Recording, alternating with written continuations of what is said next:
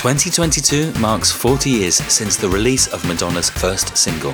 To commemorate this, Warner's will be revisiting her back catalogue with selections curated by Madonna herself. For this series of Inside the Groove, I'm joined by industry experts, also Madonna fans, as we work through the singer's albums one by one, episode by episode, to discuss how they were created, what they achieved, and what we can expect from the upcoming re releases.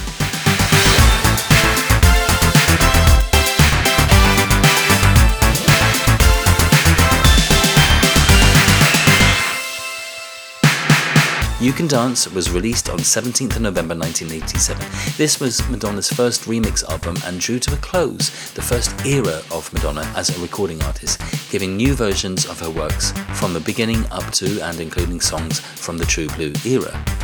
As of 2008, it has sold 5 million copies worldwide, and whilst it may not have had the chart success of some of Madonna's studio albums, it certainly fared really well in territories where Madonna was always successful, including the US and the UK. Released as seven continuous tracks on LP, the album contained a further three songs for both the cassette and CD version, which could withstand a longer running time. And it also included a brand new recording, Spotlight, originally recorded in the sessions for True Blue. As well as mixes by Jellybean, this album would see the first long play release for a track partly remixed by Shep Pettibone, who would go on to do many remixes for Madonna, as well as writing and producing some of her most famous and well loved songs, including Vogue. Shep's reworking of the 1985 hit Into the Groove was at the time considered one of the greatest DJ remixes ever and still sounds fresh today. Originally designed as an accompaniment to the True Blue album, its cover artwork and typography may look primitive by today's standards, but the artistry of that Herb Ritts shoot is outstanding and we'll be talking in detail about that. Having covered the Who's That Girl soundtrack extensively back in Series 3, we'll also be taking time to discuss the artwork for that release and the accompanying singles, some of which were released around a similar time to You Can Dance. Joined by music journalist and biographer Lucy O'Brien, fashion photographer Jonathan Daniel Price, and graphic designer Peter Falloon, we're going to give you the whole story behind Madonna's first remix project and movie soundtrack and discuss what we might be able to look forward to in the upcoming reissue of this undeniable classic. I'll be paying special attention to the new song Spotlight and giving you the story of its creation. So just sit back, relax, listen to your heart, and step inside the groove.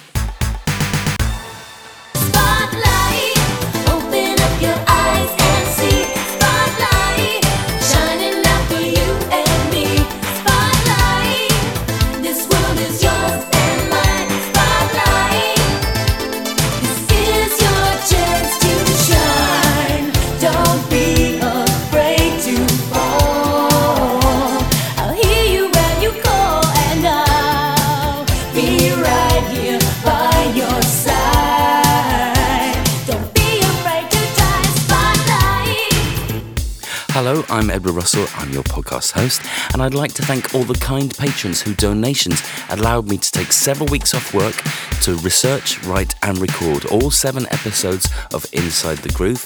In return, they had all of those episodes in their mailbox by the end of September, whilst the rest of you, well, you have to wait. So do consider becoming a patron and supporting this podcast. Head to www.insidethegroove.co.uk. Thank you. So You Can Dance. Well, this was Madonna's first proper retrospective release, with her record company really keen to capitalise on her back catalogue in the wake of the success of True Blue. It was originally put together in time for the Christmas 86 market. However, the release was shelved for a year given the success of Madonna's third studio album they sort of thought, why muddy the waters and confuse the audience by having a second potential Christmas present album out there when they could still be shifting units of True Blue? Similarly, with the potential of a possible fifth single, not to mention new songs for Madonna's upcoming movie, which at the time was called Slammer plus a world tour, they could end up with a seemingly enviable position of having too much Madonna product out there. Now, it's hard to imagine that being a problem today, but the music industry was different back then, and there were fewer releases, but they shifted just considerably more units. Now, by the time that You Can Dance hit the record stores in November 87, Madonna had released additional material and reworked many of her older tracks for the world tour. Some of these new versions were inspired by the remixes done by Jellybean and Shep Pettibone, in particular, uh, Shep's mix of Into the Groove for You Can Dance. But it must have seemed the other way round for the 1987 audience. And whilst I've been preparing this episode, I've been trying to think about how I felt about Madonna at the time. I was incredibly excited by her music, but she seemed to be everywhere and she was literally getting bad press. Her and Sean were known as the Poison Penns. And I've got Lucy O'Brien, author of the Madonna biography Like an Icon, with me here. Lucy, I'd like to talk to you, if I may, about Madonna's sort of presence in the media at the time because it, it seemed like she was everywhere. I can remember the summer, it seemed that every day there were pictures of her either jogging around Hyde Park or, or out in Leeds uh, at parties and stuff like that. I, I, don't know what your memories are from that period. So I remember going to see um, the Who's That Girl tour in 1987. Um, she was hounded by the tabloids at that point. Mm. Um, you know, her marriage to Sean Penn was going through its ups and downs even then, and he was um, you know, just seemed to be in constant battle with paparazzi. And there was something a little bit bratish about, they came across as quite bratish. And that, mm. That bratish energy is there on Who's That Girl, the film. Mm. You know, it's her experimenting with a different look, experimenting with style and um, Hollywood and kind of bringing in, like, causing a commotion produced by Steve Stephen Bray. He's always great on those up tempo, more dance inspired numbers. Mm. So I felt around the Who's That Girl time that one thing that she did incredibly well was the stage show. You got yeah. a real sense of, wow, you know, she's really found something here, which is very conceptual. You know, using the artist Tamara de Lempicka and using really kind of inventive backdrops and reimagining, even then starting to reimagine her hits. So you're really aware this isn't just a hoofer, this isn't just, you know, mm. a, a, a, singer um, here today, gone tomorrow. You know, she she is a conceptual artist as well. You know, that that was really impressive. And I think that she herself was going through quite a transitional time in her life, in her personal life, and in her artistic life too. I think I suspect she was starting to feel a little bit frustrated by that teen pop box that she was in. And she was looking to break out. I mean, she was, you know, approaching 30 years old by then. So obviously there was something within her that was pushing her to like stretch herself more, definitely. Thank you, Lucy, for your insights, and I'll speak to you again in the next episode. Now, I'm looking at the You Can Dance cover now. I've got it in front of me on 12 inch vinyl, and I absolutely love it. And it's reminded me that one of the things I love about Madonna is her imperfections. Um, she's not the most beautiful woman in the world. You know, she has a square jaw and a small mouth and slim nose. She's not the greatest singer in the world. You know, she can't do those big aerobic vocal exercises that Mariah does, and you know, her early songs are quite squeaky but I love her face. I, I find her beautiful. I, I love her voice. I think it's the most um, dramatic voice out there. And it, it's because of her imperfections that I think she is the perfect pop star. And I kind of think that about the You Can Dance album because it's got this weird cutout on it and the strange sort of um, handwritten typography. And I love it. It's just so striking and so brilliant. Um, I'm joined now by uh, fashion photographer Jonathan Daniel Price and graphic designer and creative director Peter Falloon to talk about this package because it's just brilliant. I mean, right there from that, I, I think it's a, a, another Herb shoot, Jonathan, on the front cover. So you're right. It's another Herb picture, and um, and what I love about this bit I've heard is not intentional. And Peter, you might be able to confirm this because you seem to have the insider knowledge. Is that it wasn't intentionally an aesthetic follow on from True Blue, although as companion pieces they work well. You know, it's it's very uh, striking in a similar way to True Blue, but with a completely different. You know, it's crisp, captivating. She's got this expressive face, and and you had mentioned how her voice and her face have these similar qualities, and I think I can really see that actually. Her face and voice are both great at conveying emotion. And then if you look at the image closely, there's a bit of movement in the body which says that the that it is a slow shutter speed even though her face is very, very crisp. You know, this will be a really simple lighting setup. And I think the original images are just a white background. So it's very graphic, it's very clear. And and and in those sorts of images, the styling is really important. So obviously we see here her really stepping into her love of Latin culture, which is used again later in her career. She's got the female troubadour outfit on and the lacy bustier that she loves for this whole campaign. You know, we see her do this in Living for Love later on as well. She's liking this off the shoulder moment in in this artwork. I think also what's interesting is, as far as I know, across three albums, True Blue, Who's That Girl, and You Can Dance, it's it's really the only time we've had Madonna with the same hair. You know, it's it's a close together. You know, it's still within a, a year or two of each other, but but it's aesthetically very similar. Um, and and I love it. I think you know there's a it's a bit sketchy with the cutout of her body, but but I think it's great. You know, it works well, and and you know I think for that time period, you know, we're not talking about Photoshop and a computer. We're talking about hand cutting. So yeah, I'm sure Peter, you know more about this. yeah, that would have been probably photograph cutout, put on a transparency onto another background, yeah. ten layers. Uh, the, uh, the reason that I asked to talk about it is because it is a feat of engineering yeah, we look at it now and we want to tidy it up. We want to perfect it. Like if you look at like where the sombrero sits on the back of the head, like there's a white halo around it. And it, yeah, it was not shot on a red background. Nowadays, you would like to think that somebody would have the forethought to think, yeah, let's shoot it on black or on red. But it, it wasn't. It was all shot on white. So as Jonathan said, it is painstaking. Somebody has scalpeled or masked every bit of that photo out and you you couldn't blend you couldn't like soften the edges of anything so the asymmetry of the image couldn't be photoshopped either so you have what you have but for some reason it takes on like a completely iconic nature and I think it's her first piece of actual graphic design as an album cover. All of the others are always image led photography with a little bit of branding. This is the first one where it was like, no, no, this campaign is going to be red. And it's so strong. And to put them next to True Blue, you can sort of see them as like a counterbalance. It's the beautiful, cool, like 1950s. And then it's the red hot dance 80s and i just love the the pairing and the way that the two play off each other. But yeah again it's Jeri Heiden's handwriting and i found a little bit of an interview as like how, she, how she'd achieved that. It's paintbrush and to do that like freehand it would then have to have been treated like a photograph. So it would have been photographed again rescanned in and then almost like you have to like negative the space.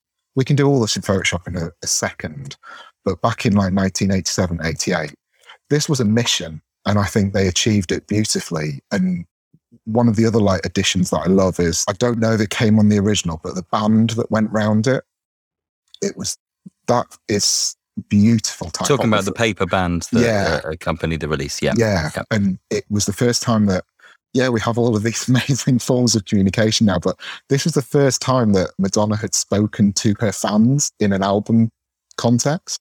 So, like, can you tell us, for anybody that's not aware of it, what what, what was on that band exactly? It's, so it's it's written by a, a journalist, but it's just a beautiful take on like what Madonna means to the dance floor, and it's very inspiring. Loads of great quotes from the songs that are included on the album, but it was just this amazing mission statement of like who she is and what she does, and it's something that gets lost. I, th- I think like the, the, great thing about the, the podcast is it, it, explores what her music is. This guy summed up beautifully what she is to the dance floor and made these amazing comparisons to like what she is to dance music. And the thing that is inspiring for a graphic designer for something like this is beautifully typeset. So it's just this really thin, skinny bit of type. And I must have poured over that over and over again. It's just it's, it's beautiful, and the whole album has like a real packaged feel. It felt special and very different to anything else that she'd done. So even on the back cover, it's still a great image of her. Same thing again. Some some poor person's had to scalpel out every flourish on the side of her dress. Um, but it's just set beautifully. Like the, the the three songs on each side, it's just phenomenal typography skills, and you overlook things like that now. But it that whole campaign managed to take a very fresh scripted font and marry it to a very old fashioned font. And somehow the whole thing works beautifully. But it's a concept that came out of a very, I would say, simple photo shoot, but they created something very iconic that sits beautifully in her, her back catalogue. I really wish she'd done this sort of album more. I, I want You Can Dance out of every three yeah. albums that she's done. Mm-hmm. It it's the one album that I go back to over and over again just for the way it looks. And I just love looking at the photo. I love everything about it. It's just, it's got that box set feel, even though it's not, it's just an album. But yeah, it's the beginning of her understanding what it is that she's amazing at and giving the fans what they want. So I'd like to talk to you both actually about technology, etc. I think Photoshop might have been around in 1986 or an early version of it, but it wasn't really used in the same way as it is now. I mean, ubiquitously now. So to touch up a photo as it's or a hair out of place literally was painted over Jonathan at the time. Is that how it would have been done? Yes, exactly. So you take the image and they had uh, yeah, a paintbrush and paint, and you could. I mean, that's why it's called uh, retouching. Retouching. That's why it's called retouching because you're retouching the image. And there's a lot of terminology for today's photography, like dodge and burn, for an image, you know, to make a shadow darker, you would burn it. And to make it lighter, you would dodge the light so that there wasn't as much exposure in that area. There is a nostalgic romance that I have to that time. You know, I, I work with film a lot too. And, you know, I learned in a dark room, even though the technology was already there. yeah. And even though you can create the same effect digitally, there is there are traces of the hand which are unreplicable in a digital format. Obviously, I mentioned that with the 35th anniversary edition of True Blue. And yeah, I feel like there is a sort of human care element to this. Even cutting it out, it might have looked to our eye messy, but that's what makes it human. That's what makes it, you know, a creative process rather than perfection. It's just, it was manual labor. It was really, really hard work. Like to, to get a print, it was expensive. So if you're having to have things scanned, the, the scanning technology at the time was just to get something high res enough to print. So you, you to scan things at 300 DPI. Those those kinds of things only existed in like very few companies. So to have a digital scanner or a, a photo scanner at that time, as it would have been, you were looking at thousands of pounds just to get the image transferred on, eh, onto a digital format presumably sometimes in some instances if you got something wrong you were stuck. You, there was no undo button then. Yeah it was uh, yeah you're a bit, bit like dancing with a shark. It, you will have had a team of people who will have been looking out for mistakes so that's where proof checkers and things like that come from and the level of sign off that you have to have on a piece of physical artwork you would always get a, a box at the bottom for the, the seven or eight people that had had to check it off but yeah, things do slip through the net. There's a few things that go unnoticed or don't get noticed until they're out in the real world. But yeah, it would have cost thousands to make one tiny mistake. So something like um, You Can Dance, yeah, it's an achievement. So, Thinking also of that, I mean, it's a completely different business model. Also, you know, like you're saying, the teams of people. You know, Herb Ritts will have had studio assistants and retouchers. You know, a whole team. Whereas now, uh, you know, you can have a handful of people on a big scene as a somewhat big shoot for a big brand with me. And record companies at that point were obviously making money from selling records. So the budgets that were put behind this kind of thing were huge by comparison to even the biggest artists of today graphic designer friends of mine always talk about today's technology with typesetting and how they haven't learned the original way of kerning the letters and all this. And so it flows completely incorrectly, which I think young people wouldn't even notice. Yeah. Talk, talk about, tell us what kerning is, because I know, because I've worked in branding, but you tell us about it's, it's all of the little intricacies of when you were hand setting type. So in the olden days, in the 70s, that you'd have a box of type and it would be like hundreds of little tiny letters. And if you wanted to spread a word out, which is what kerning is, you would have to put these tiny little lead blocks in between all of the letters. It, it was an art because the gaps between certain letters are not dictated. So you couldn't just put three blocks in.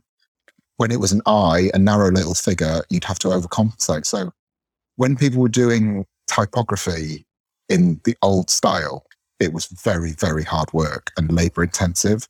By the time we got to sort of, and, and that's why previous albums, all you would have on the cover was the, the title and the artist name. So it was hard work. By the time we got to um, You Can Dance, there was probably a little bit more digital technology involved. Font foundries and typographic companies had started supplying the transfers.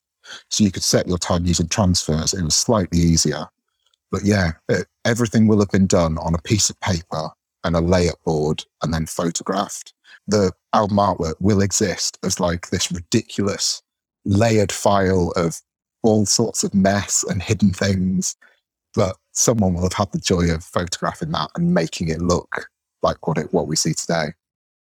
Let's hope that you know they go back and re-photograph this for the remasters because I mean I've seen it happen with other re-releases where they they've been able to do that. In some instances, it no longer exists.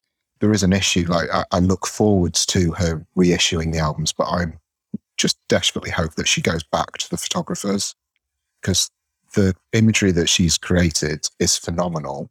But when you try and blow it up or redigitize it, so like the reissue of Like a Virgin, if you look really closely, you can actually see the original print marks in it. It's I know it's it, it's a difficult thing to work out whose estate owns what. A lot of the photographers she's worked with have sadly died, so you you might not be able to get the transparency. But yeah, it's to create those incredible, crisp, original way that these things were seen. You really do need to go back to the source, but it, it would be great to sort of see some of these put back together. It's interesting. I've deliberately not bought any re-releases of the Like a Prayer album on vinyl because it looks like it's been in a shop window for six years. Yeah, it's, mm-hmm. it, it, it's a real shame. So, you know, if you think about the cost and the teams that are involved, apparently I read that Sire Records art department, probably our friend Jeri, ordered Herb to create 40 test prints from that shoot, which is a lot if you think about the amount of labor. You know, today that would be going through the digital files and sending them on email, but yeah. then it's someone going to, into a dark room, creating a print. If they're not in the same office, mailing it, mailing it back with corrections, with notes. You know, these are long, drawn out processes. So even just to create an album, print it, get it stocked in shops, all of this stuff is a lot longer process than it is today. Absolutely. And in terms of, you know, pressing, it, it was different then because there were more pressing plants, but it would there still would have been a lead time. I was always slightly annoyed that the cover of Vogue had a picture from Express Yourself on mm, it. Yeah. They, they wouldn't have had a shot from the Vogue. The Vogue video was shot at the end of February. Yeah. They probably wouldn't have had it at the time because the single came out in April. So. But it's the same technique again. You can see like the terrible cutout and it's it's from yeah. a piece of film. It's not from a photograph. But yeah, it's still an amazing shot. But yeah, it, it yeah, could have yeah. been better. Mm. Exactly. So, further reading or the rabbit hole to go down if you've enjoyed the You Can Dance cover artwork? So I love a cover that she did for Rolling Stone. She seemed to appear in Rolling Stone a lot in this period. And again, it's Herb Ritts. He's done all through these years. It came out about a month before You Can Dance did. So it must have been direct promotion for this record. And I think it's from the same shoot as the album cover. So it's got the original white backdrop, but she just looks yeah. really angular and striking. And, and I love that photo. Peter, anything from you? Yeah, I would say have a look at the special editions that were also issued. I think they were for press or radio only, but they're all on a white background, which is what the original photo shoot was. And then they've put the red typography over the top, and they're just as beautiful. But it's, I think, Spotlight got a release in Japan that has kind of a dodgy cover.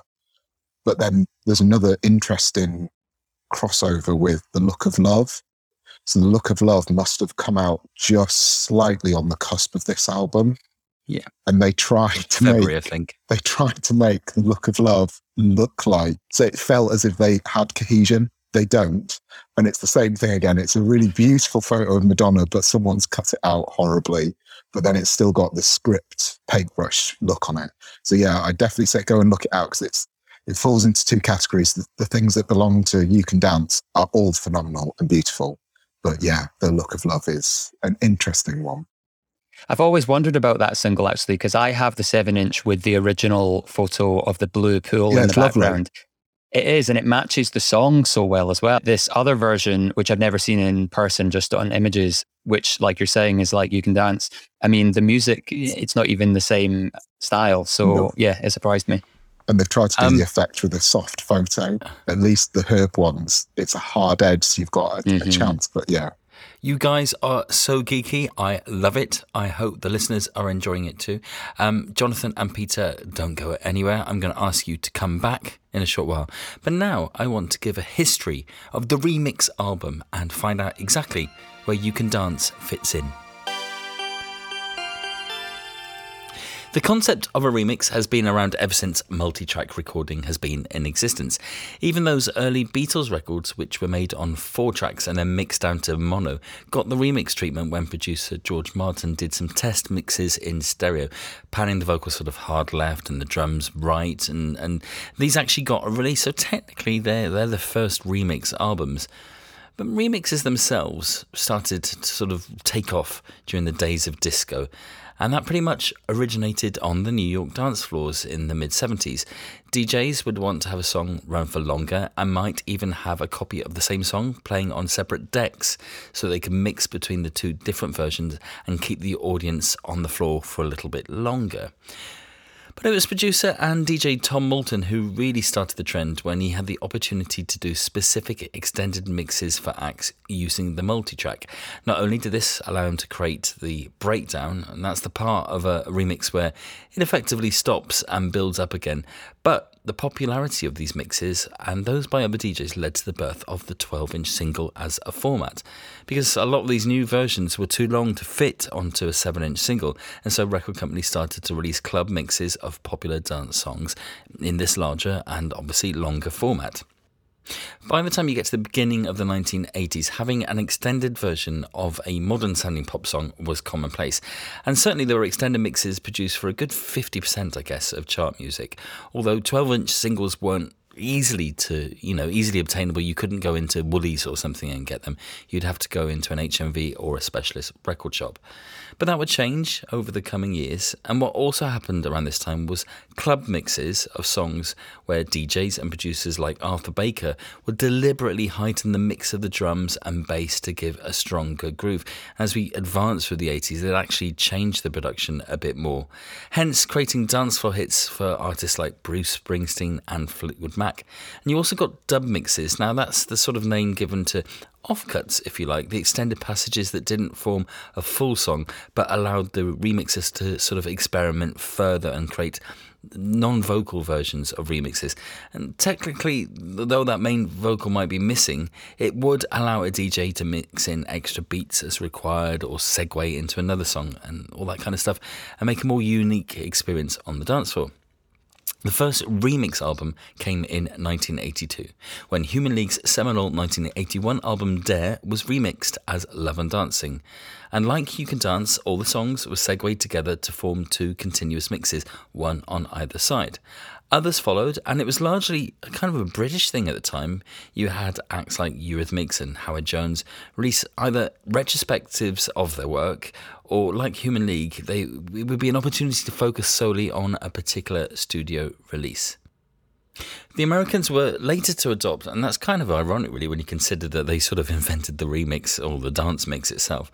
But the trend for new variations accelerated around the time that Madonna was releasing her first singles. And of course, as you know, her former boyfriend John Jellybean Benitez was a remixer, and in 83 84, another figure to come to prominence was Shep Pettibone, another New York DJ and music producer. And by the mid 1980s, by the mid 1980s, he was remixing all of the big artists, especially the British ones like Five Star, Kim Wilde, and Pet Shop Boys.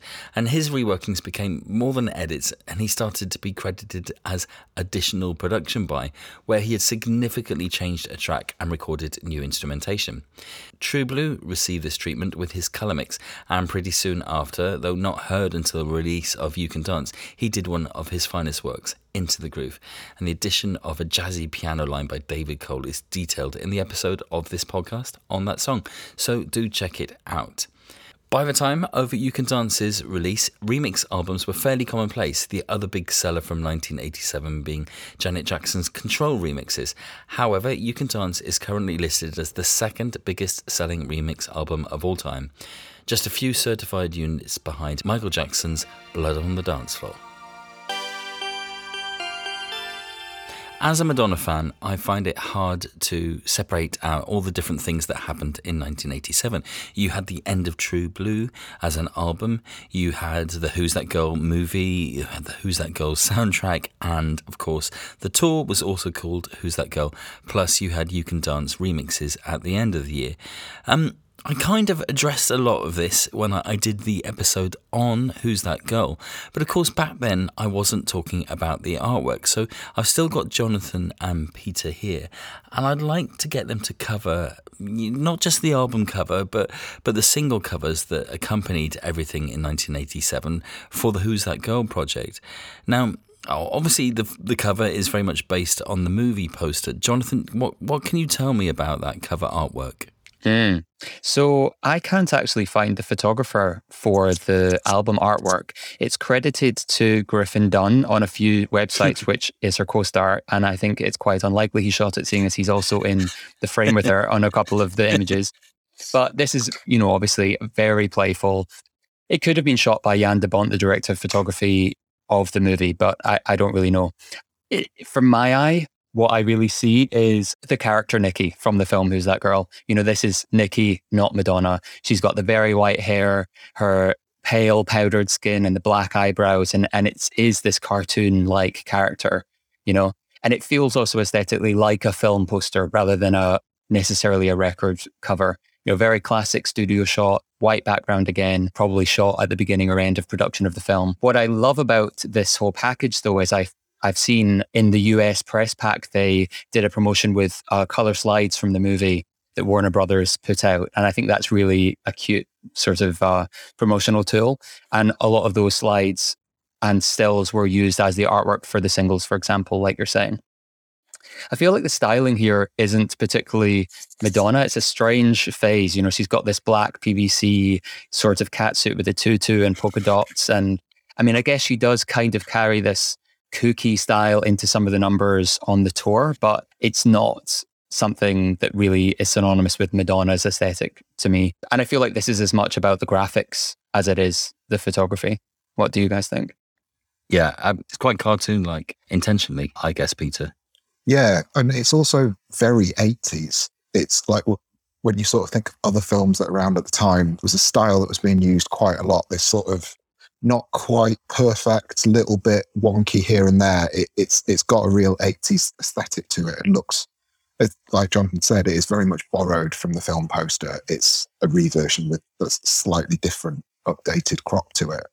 But yeah, it's I like the fact that she then spun it out over all three singles, so it was strong enough as a word mark and a visual to see through the whole campaign. It, it again similar to the work that she'd done with you can dance.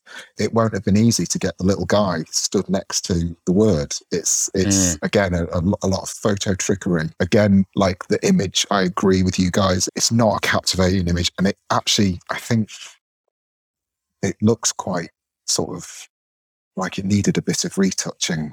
And I know we sort of said that possibly that was too expensive, but it, it doesn't hold up to today's eyes. I, and especially on like an LP, it's a big photo. I, I, had it originally as a cassette, so it's very forgiving. As an LP sized image, it, it doesn't really hold up. I love the pose and I love the eye contact and the the visual connection between her eyes and Griffin Dunne at the top is really sweet, but it's it's not executed brilliantly.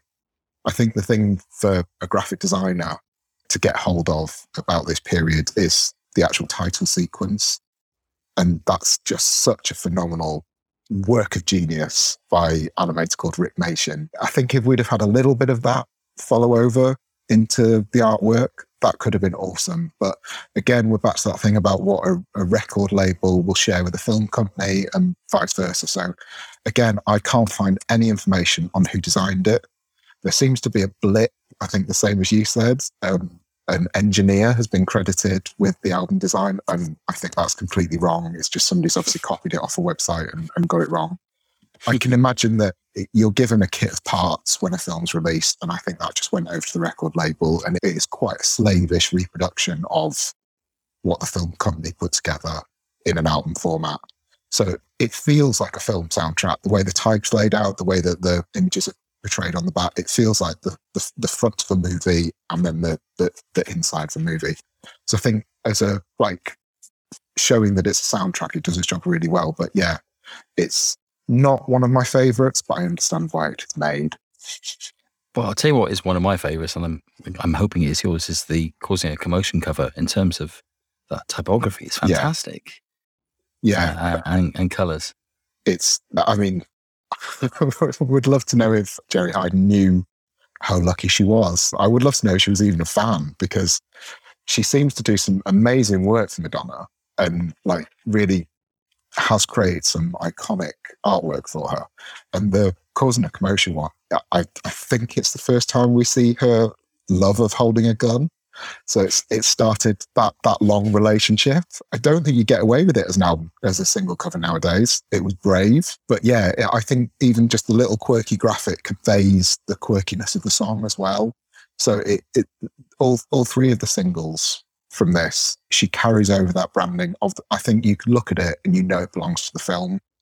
And to use the film stills as part of the imagery on the front and the back. So, like all of the singles from this era, the front and the back are just as good as one another. You can enjoy looking at the Causing a Commotion back cover just as much. Yeah, really, really, really cool set of imagery.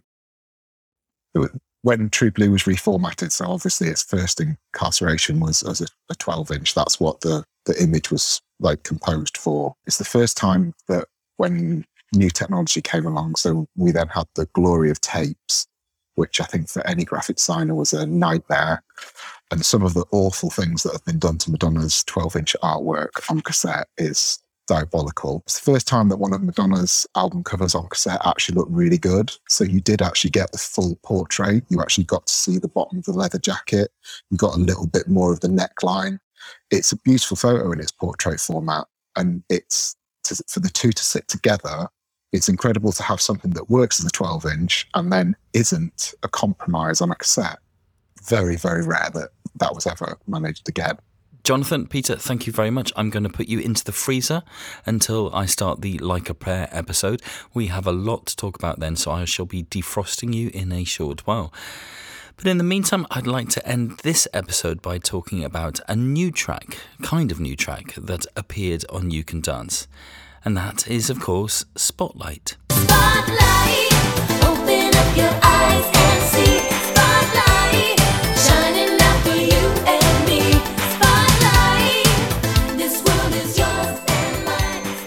I like Spotlight, but it's not my favourite song from that period. It kind of feels like the end of that period in some ways, and Madonna would return with a very different sound on Like a Prayer. But I know a lot of you really enjoy this particular song, but also there's an interesting story behind it as well.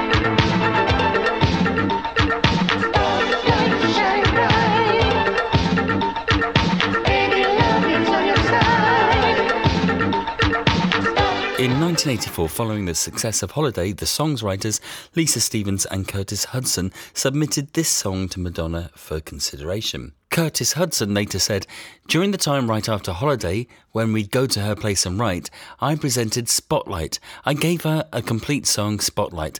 I'd actually written it in case Warner's asked her for another holiday. She said she loved it and felt spiritual about it, but she didn't use it or contact me again about it. Here's another excerpt from that demo.